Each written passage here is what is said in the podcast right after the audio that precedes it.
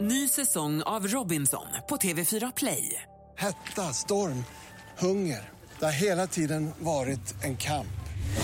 Nu är det blod och tårar. Fan händer just nu.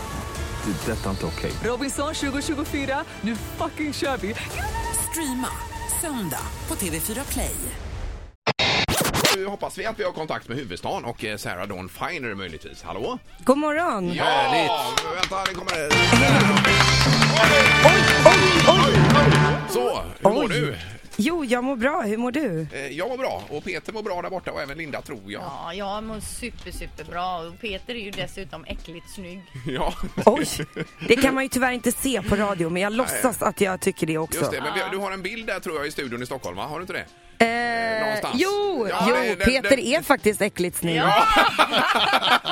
Väldigt trevligt. Har du fortfarande skäggstubb, Peter? Ja du. Ja, det jobbar tycker vi alltid om. Med det, ja. Vi jobbar, det är bra. Jobbar bra. Det, ja, det var en som ringde igår och sa detta nämligen till programmet här, så att det, det var därför Sarah.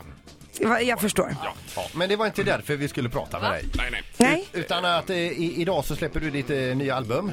ja det gör jag. Sanningen kommer om natten. Jag släppte min första skiva på svenska. Ja, alltså Fantastiskt. Peter, han har snackat om den här skivan nu i flera veckor. Är det sant? Hur bra den är, fast han inte ens har hört den. Han köpte den idag.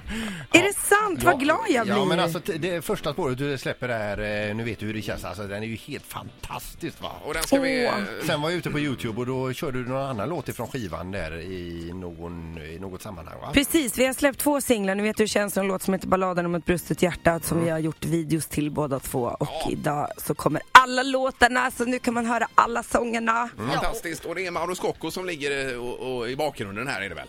Eh, ja, till på... Eh, jag ska vi se, åtta låtar har Mauro skrivit själv, en låt har vi skrivit tillsammans och tre låtar har jag skrivit, eller sju eller vad det nu blir. Men vi, det, det, ehm, det är ett samarbete med honom. Han har, han har, vad ska man säga, jag har lämnat över låtskrivarpennan för första gången och eh, berättat eh, om mina tankar och mina känslor och mitt liv för denna briljanta låtskrivare. Och så har han skapat fina sånger eh, och så har jag eh, och Johan Rör gjort ett album av det eh, och gjort eh, och arrat och fixat och donat och gjort det till mitt.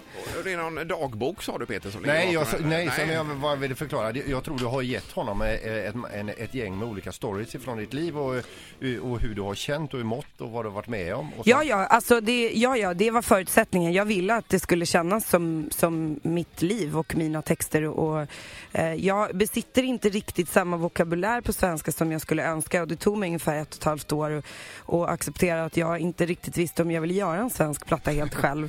Ehm, så att det, det var därför jag frågade honom, inte för att han på något sätt var något andrahandsval men, men eh, snarare, det, är som sagt det är läskigt att låta någon annan skriva för jag har, har varit mån om att det ska vara väldigt mycket jag och personligt men han har ju, det är därför han är så bra, han har ju fått alla de här historierna och tankarna och mejlen och eh, mötena som vi har haft att, att, eh, att bli låtar som verkligen känns som att det är jag som har eh, uttryckt mig. Fast på ett nytt sätt. Med det. lite finare vokabulär och lite svenskare popmelodier än vad jag skriver. Linda? Nej, jag bara tänkte på det här med Mauro Scocco. Hur är han att jobba med? Han är ju, verkar ju vara lite underfundig och lite finurlig sådär.